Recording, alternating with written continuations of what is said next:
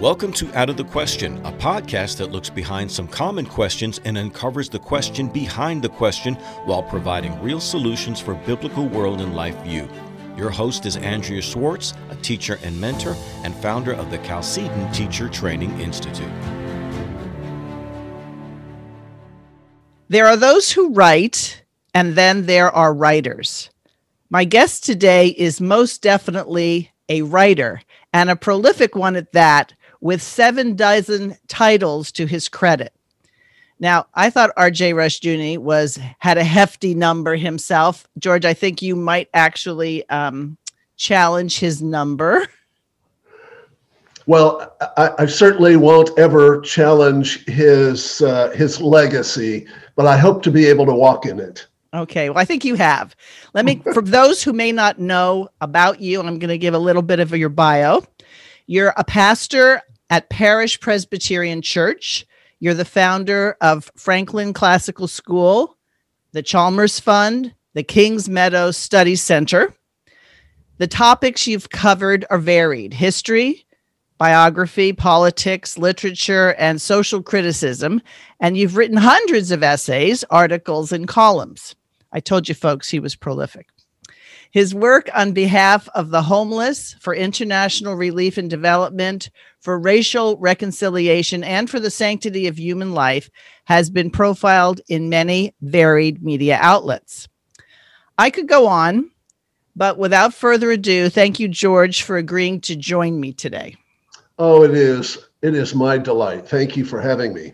Now, it's a funny thing. I already know you in a way that you don't know me, because I've read many of your books and articles, and it's always kind of interesting, because that's how it was when I first met Dr. Rushdoony, Sam Blumenfeld. A lot of these people, they were already friends of mine because I had read their stuff.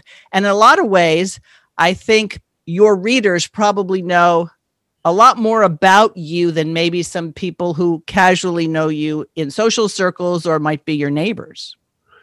You know, that's one of the peculiar things. And I suppose one of the great gifts of writing is you wind up having friends all over the world. Some of them you may only meet face to face once or twice in a lifetime, and yet you build these relationships. And now with email and text messaging, you can actually keep up with them. I have about 30 people scattered all over the world who are my prayer partners on Sunday mornings, and almost all of them I was able to meet because of this interesting calling that the Lord has placed on me.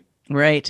You know, a lot of people who I know who take some of my classes or have read or listened to Dr. Rushdoony said, you know, I so wish I had known him. And I keep telling them, you do know him. Yes. You know him very well, because he wasn't all that different in person than he was on his, you know, on paper. And I think a mark of a good writer is someone who, once you know the person and then you read his or her writing, it sounds like you're talking to them. Yes. You know, I had the opportunity to meet Dr. Rushdoony.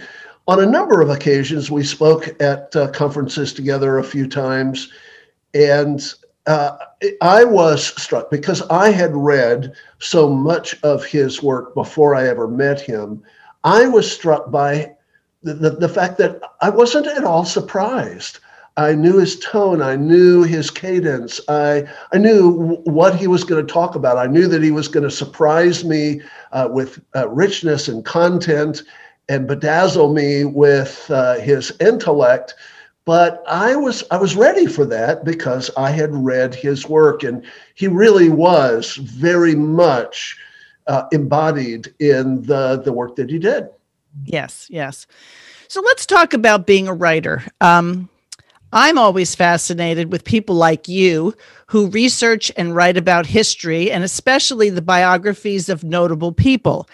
And I say notable people because not everybody you've written about you would consider a good person by biblical standards. So would you mind describing how, as a writer, you take your interest and you turn them into books?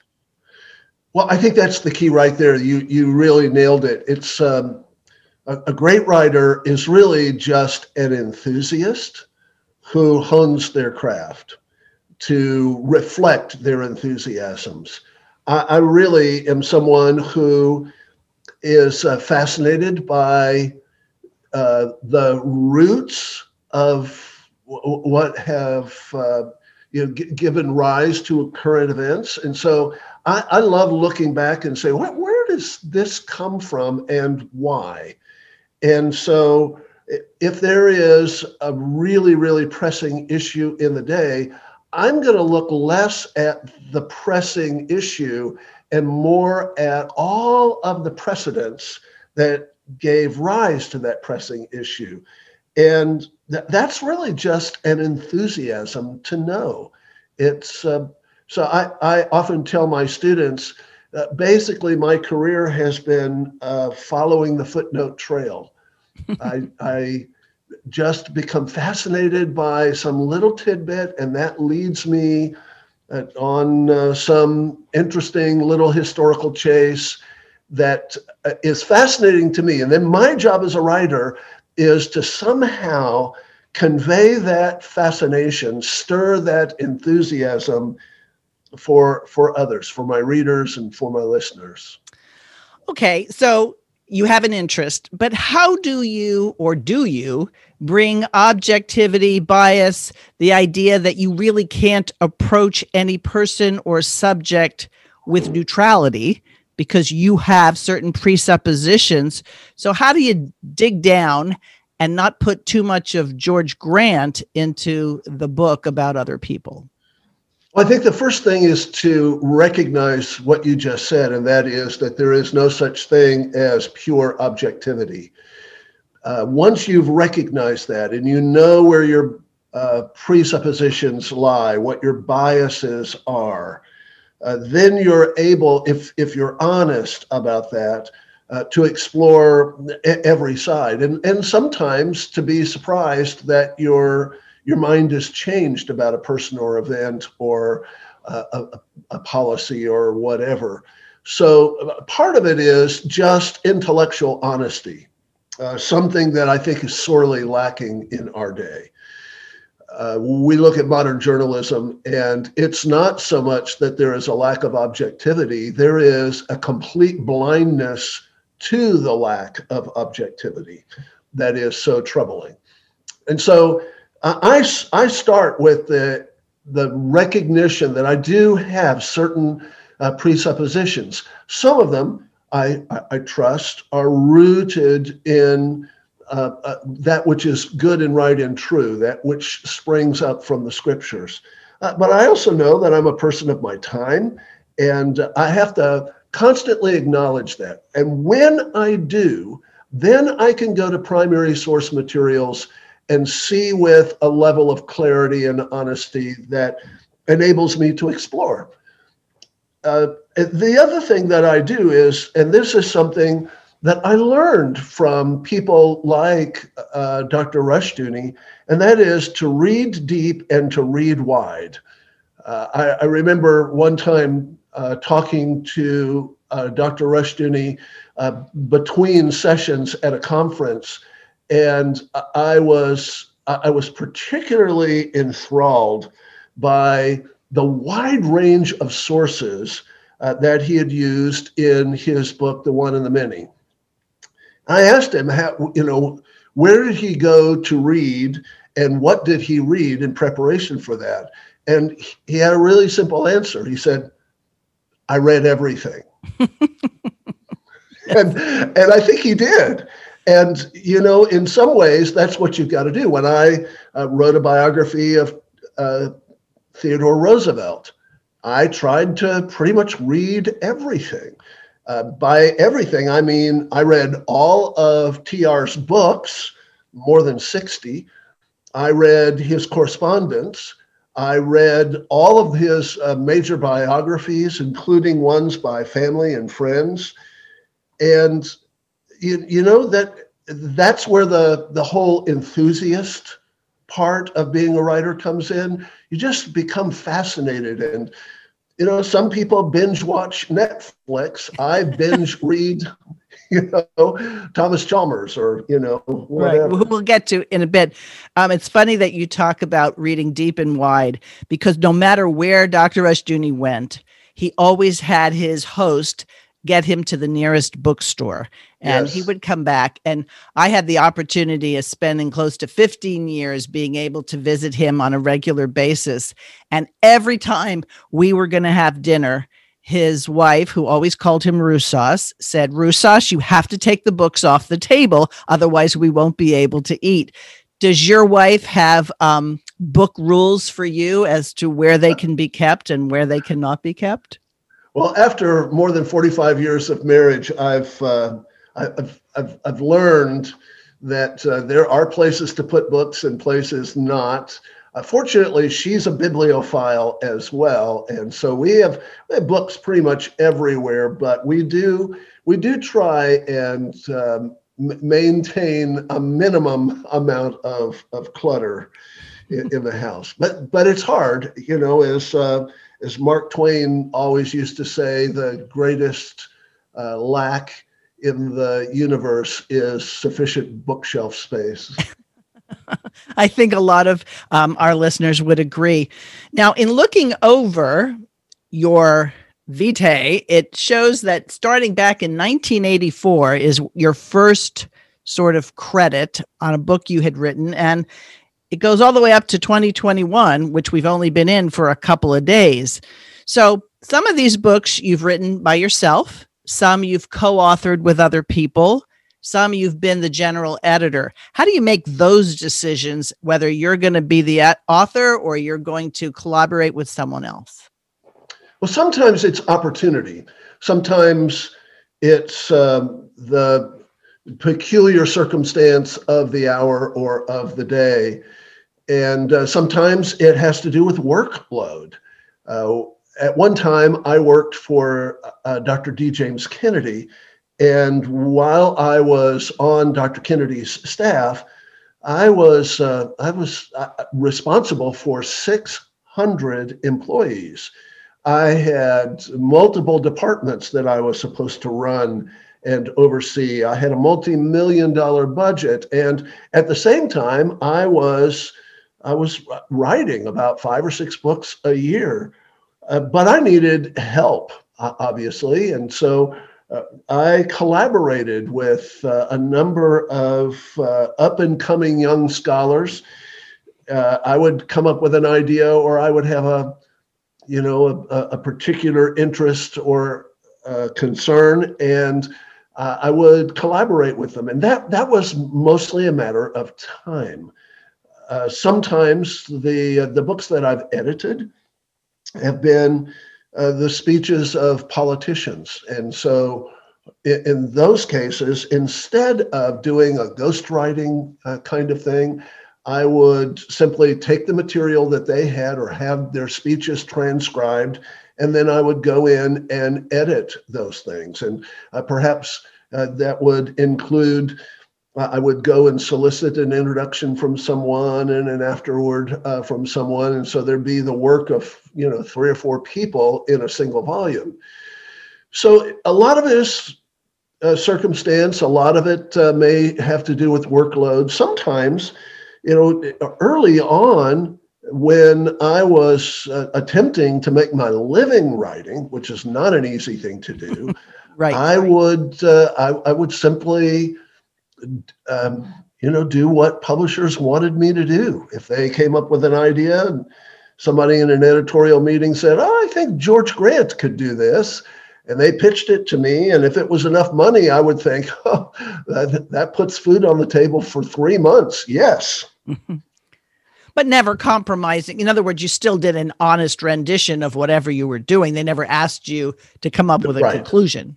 Right. And I was always careful. I turned down far, far, far more books than I ever wrote for those reasons. At one point, I sort of got the reputation of doing these expose kind of books, and people thought of me as the guy who would just go after every wicked and evil thing or every nefarious figure from history. And I'm much more interested in restoration and reconstruction in our culture than I am in merely critiquing all that is ill with our day and time. So I turned down a lot of things because of that. Well, one of your signature books is on Margaret Sanger, and I think you have provided pro-life people with good information that I see repeated now often on news outlets, even when they're unfavorable to the pro-life position. The people who come and represent the pro-life position got a lot of their information, I can tell, from books like you wrote. Yeah, and for that, I'm really grateful. I'm grateful that I've been able to have some small measure of contribution to the pro-life cause. I've been involved in the pro-life movement since before Roe v. Wade. I actually was a high school student living in Dallas, Texas, where the Roe v. Wade case originated. And I remember going and hearing the city attorney, Henry Wade, speak. Me and about five guys crammed ourselves into a rickety Volkswagen Bug and made our way. And that was my first experience in the pro-life movement. And so to be able to contribute in meaningful ways is really a great gift of grace that the Lord has afforded me. And in looking over the list, I can see 2021 has listed The Light of Life, The Gospel and the History of the Pro-Life Cause from the First Century to the Present. So obviously, in all those years, you found more things to enlighten your readers with. Yeah, you know, the thing is that the pro-life cause and the proclamation of the gospel, those are inseparable concepts. You know, Jesus was the light of life, and he came to overcome the minions of sin and death. So that when missionaries would go out, they inevitably faced the specter of human sacrifice or the denigration of human beings in various ways. And so the gospel was the gospel of light and life and liberation to the captives. It was the voice of hope for those who were unloved and unlovely and marginalized and poor. And as a result, you don't have to do a whole lot of digging to realize that virtually every single one of the great heroes of the faith throughout church history spoke to this issue. So this book is really just a kind of church history survey through the lens of how the heroes of the faith spoke to the questions of the sanctity of life.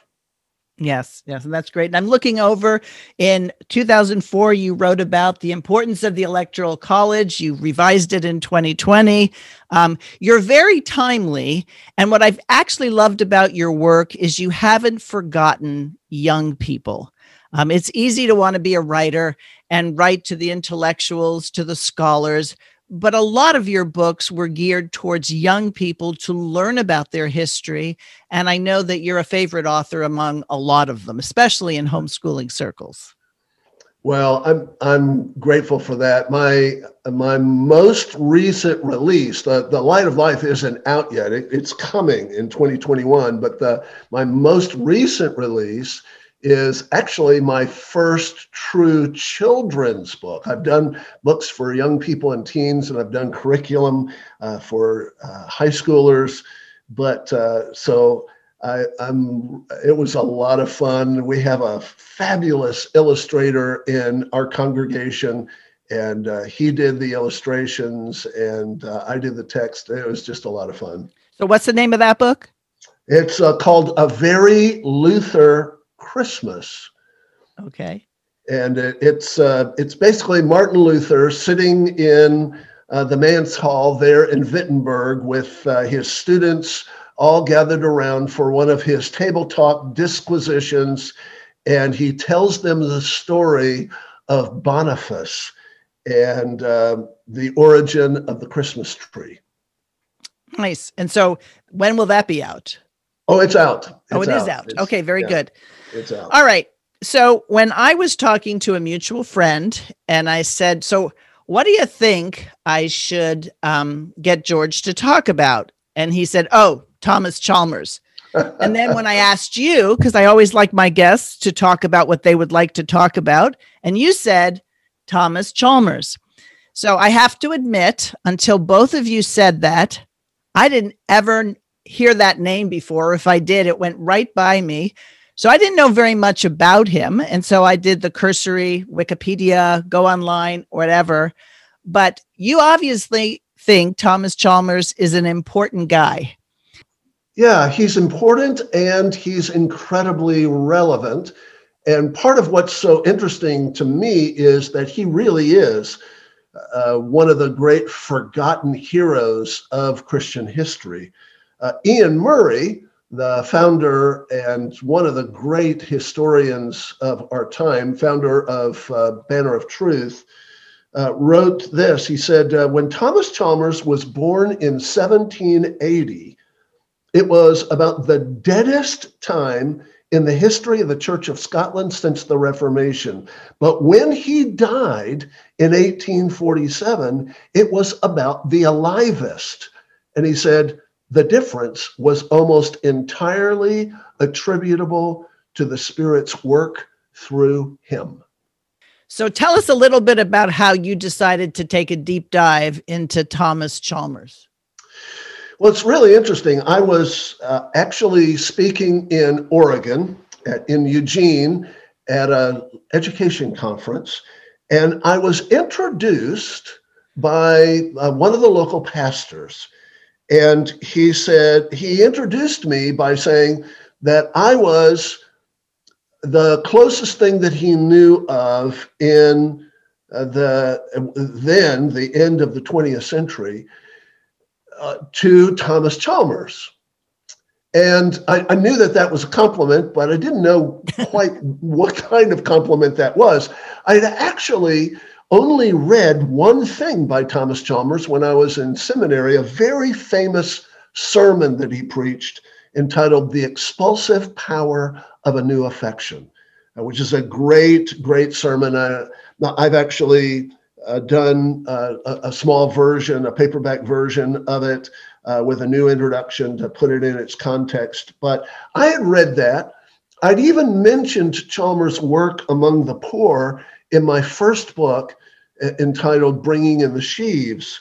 But truth be told, I really didn't know anything about him. As it turns out, Chalmers was this remarkable Renaissance man. He was a writer, he was a pastor, he was a mathematician and scientist. He wrote books on a myriad of subjects, from economics and social policy to systematic theology and strategic missional extension. He was a church planter. He helped to steer the Church of Scotland through tumultuous times. And then when it was very evident that the church would not reform itself, he broke away with 400 pastors and established the Free Church of Scotland. In his lifetime, the historian Kelton McPhee said that at the time of Chalmers' death, Scotland was now filled with men, and England has more than a few such who never weary in giving utterance to their feelings when they speak of those times of happy excitement that they spent in the presence of Dr. Chalmers in the classroom or in the church. He was a great man who held the mind and soul of all present in his powerful grasp, inasmuch as he sent forth over the surface of the earth a body of men who, if they turn not aside from the path that he sent them forward, may, and with God's help, bring about the Christian regeneration of Scotland and the spread of the gospel to the uttermost parts of the earth. Wow. Hudson Taylor said that he was the virtual founder of the great missions movement of the 19th century.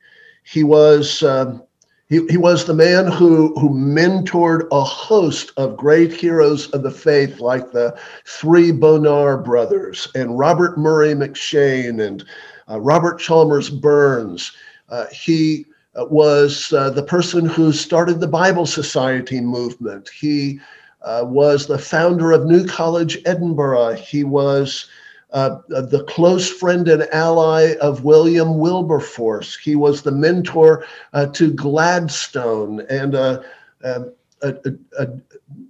remarkable advisor and counselor to everyone from Gladstone and Disraeli across the board to people like Wilmington and Garston. He was a close friend and ally of Daubigny, the great church historian. He was an inspiration to Abraham Kuyper and Herman Bavinck, and a friend of Grun van Prinsterer. I mean, he was just one of those looming figures, now largely forgotten. And so that's a good question. This is a man who had the names you've mentioned. I'll be honest, I know most of them, not all of them. But from what I did research, Chalmers was a humble man. He wasn't somebody who bragged a lot. He didn't, and he had definite change in his life at one point. Why do you think a man who influenced so many people has been forgotten? I have this theory about history that the greatest people in history are not those who loom large over the movements that they launch, the Charlemagnes and the Napoleons. I believe that the greatest men in history are those who build movements that loom large over them to the point that they're obscured. So in other words, those are the great heroes of the faith. I look at people like Jan Amos Comenius, the father of modern education, or Gerhard of Grote, who was one of the inspirations of Huss and a contemporary of Wycliffe, and was as much a morning star of the Reformation as the two of them. And I think, that is where true greatness is. You see this guy, and he labors all of his life. He pours into his disciples, and the disciples become greater than him. That's a great hero of the faith. Well, I imagine after being introduced as the Thomas Chalmers of your day, and then you realize now what motivates you to continue to teach, to speak, to write. Why do you think Chalmers is particularly relevant today as opposed to other times in history?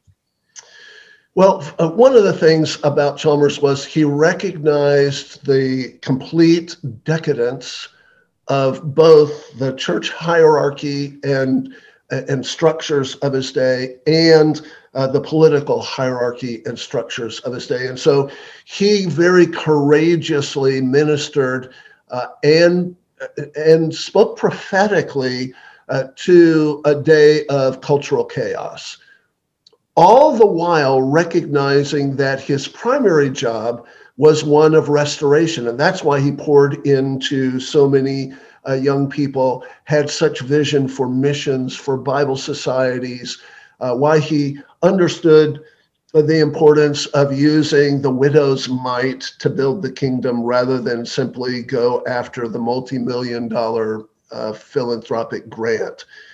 He was someone who, in my view, lays a framework for us in our time, in our own day of cultural chaos and corruption. So that's the first thing. The second thing is that he was a remarkably broad scholar.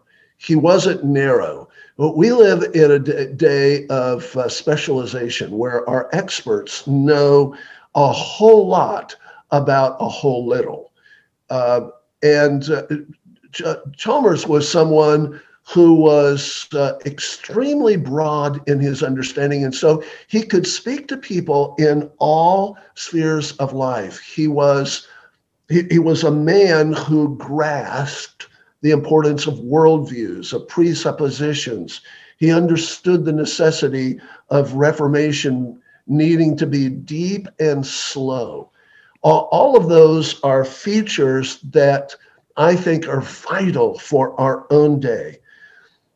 And then finally, I love the courage of Chalmers. I love the fact, though, that he was, as you just mentioned, incredibly humble. He didn't need to take credit for anything. And he was happiest when his students, his disciples, the young men in his church, picked up the mantle and went forward.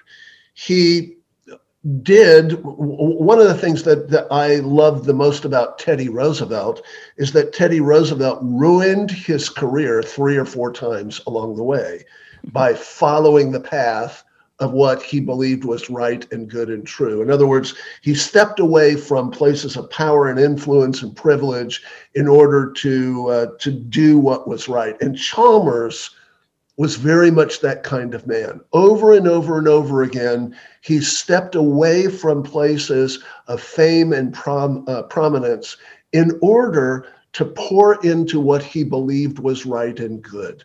So when he went to Glasgow, just after the Napoleonic Wars in 1815, he was the pastor of the largest, most prominent, and the richest church in Scotland.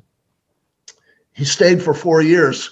He was dissatisfied because being there gave him no opportunity to minister to the poor. And so he gained permission from the presbytery to plant a church in the poorest section of Glasgow. And there he built a model of pastoral care and ministry that actually eliminated the entire poor law welfare system in that parish. It was extraordinary. And then after a few years there, he realized that the most important thing that he could do was prepare young men for the ministry to do the same thing that he had. Why have one Chalmers when you can have 100 Chalmers? Right. And so he left again that place of prominence and you know, a vital sort of communication with the wider world, the center of publishing, the center of political influence. And he went off to tiny St. Andrews University, which at that time was in grave decline, had less than 300 students. And he poured himself into a handful of young men, including very famously the St. Andrews Seven, men who helped to launch the modern missions movement and the modern church planting movement. I love that about Chalmers. And then at the end of his life, when he really could have rested on his laurels, when the church became so corrupted that it could no longer be trusted to reform itself, he walked away from everything and risked his reputation, his future, his family's security, because he believed that God was calling him to a faithful church. And so they planted the Free Church of Scotland. Over the next 5 years, the last 5 years of his life, he helped to plant more than 500 churches and more than 700 schools, and actually raised the money and had the facilities built for all of them before his death.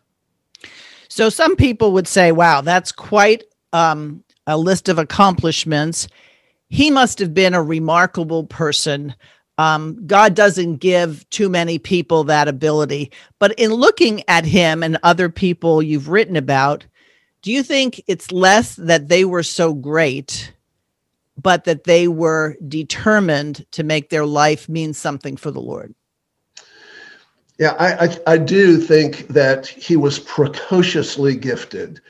And that was very evident as a young man coming up through university.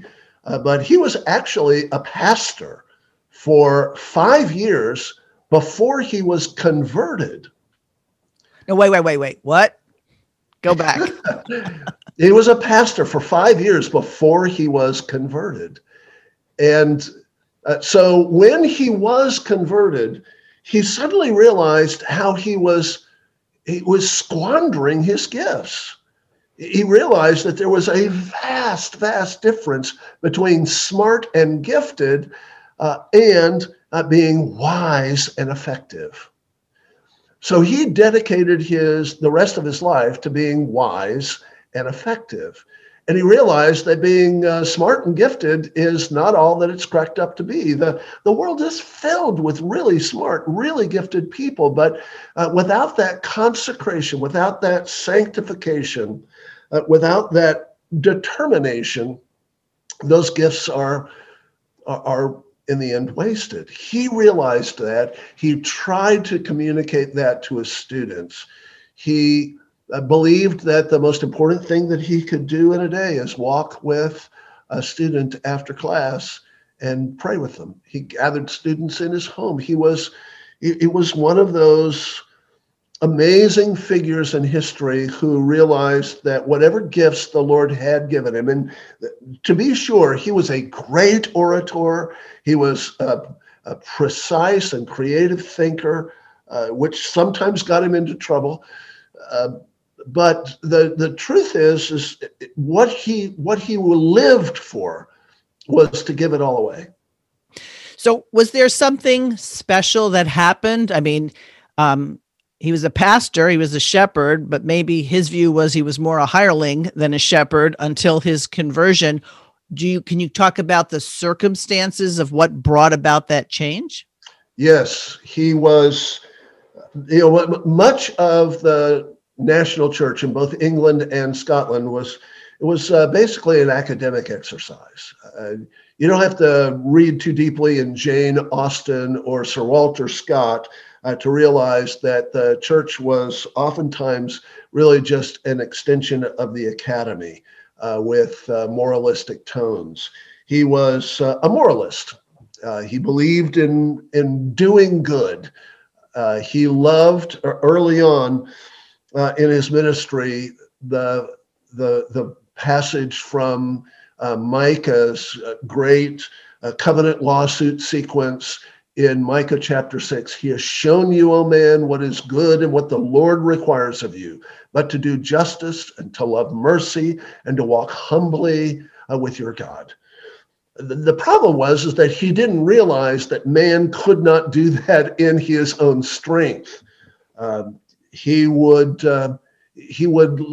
later in his life sit by first a brother and then a sister on their deathbed.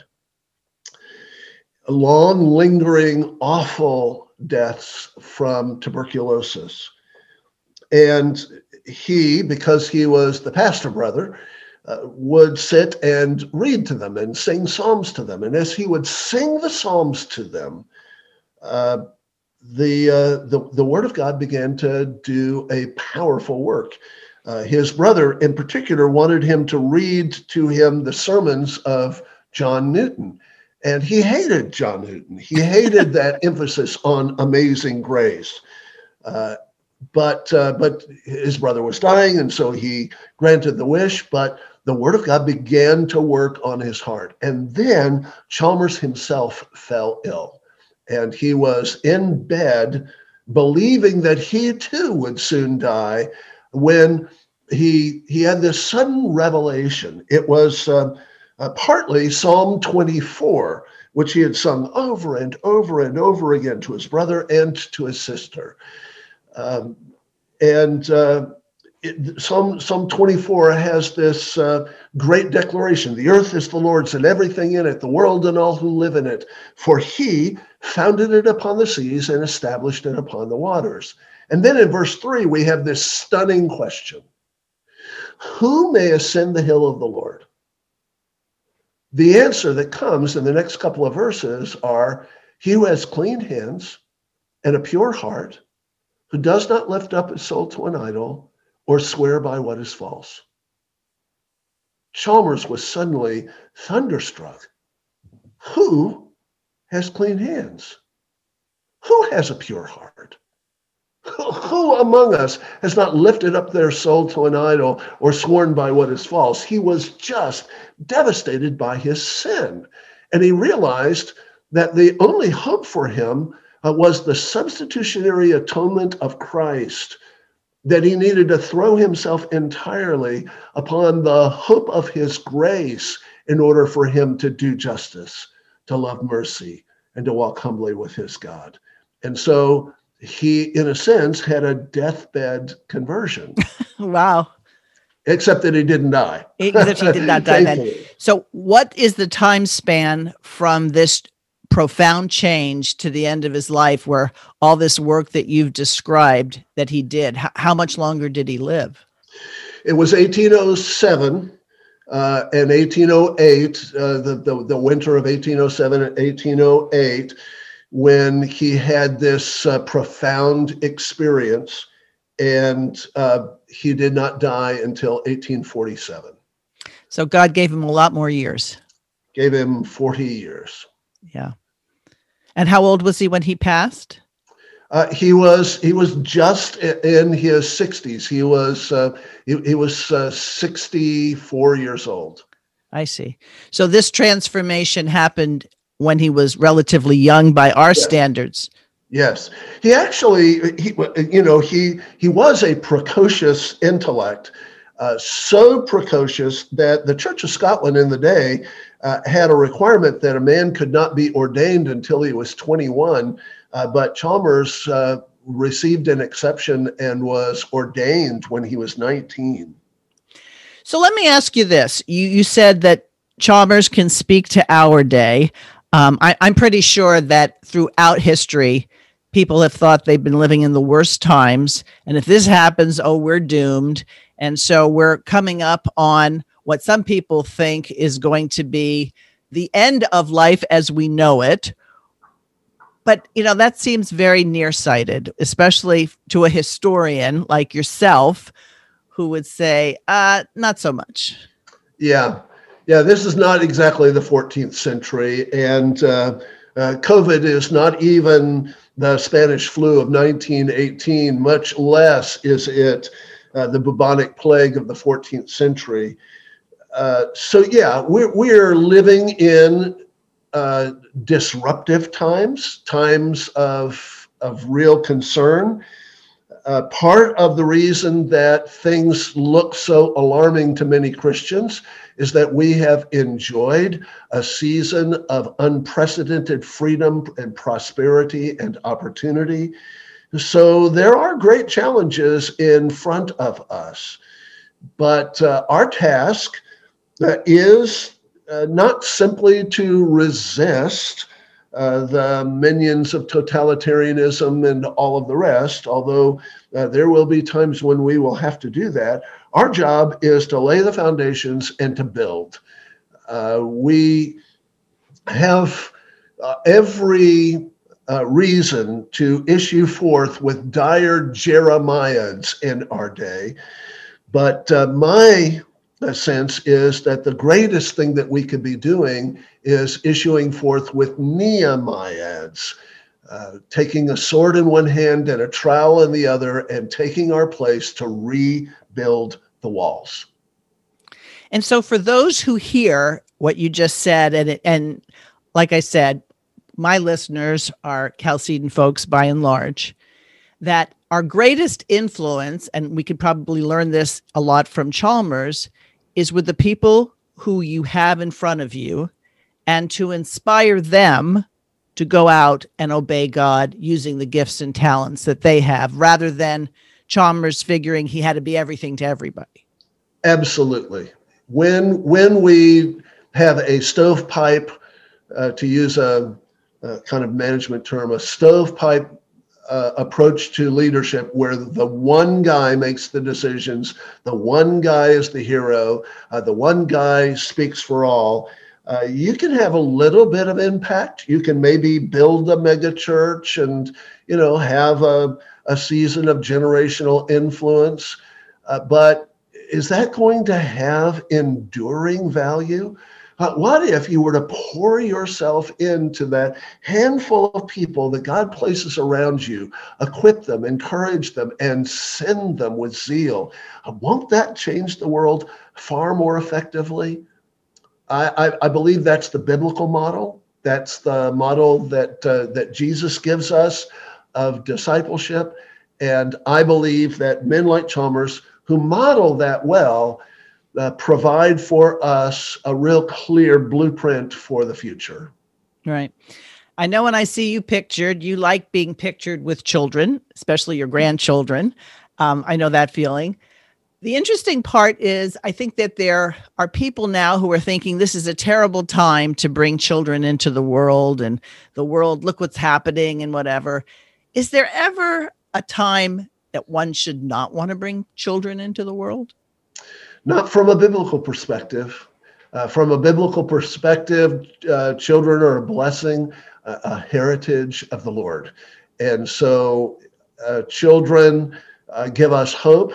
Children make us work harder.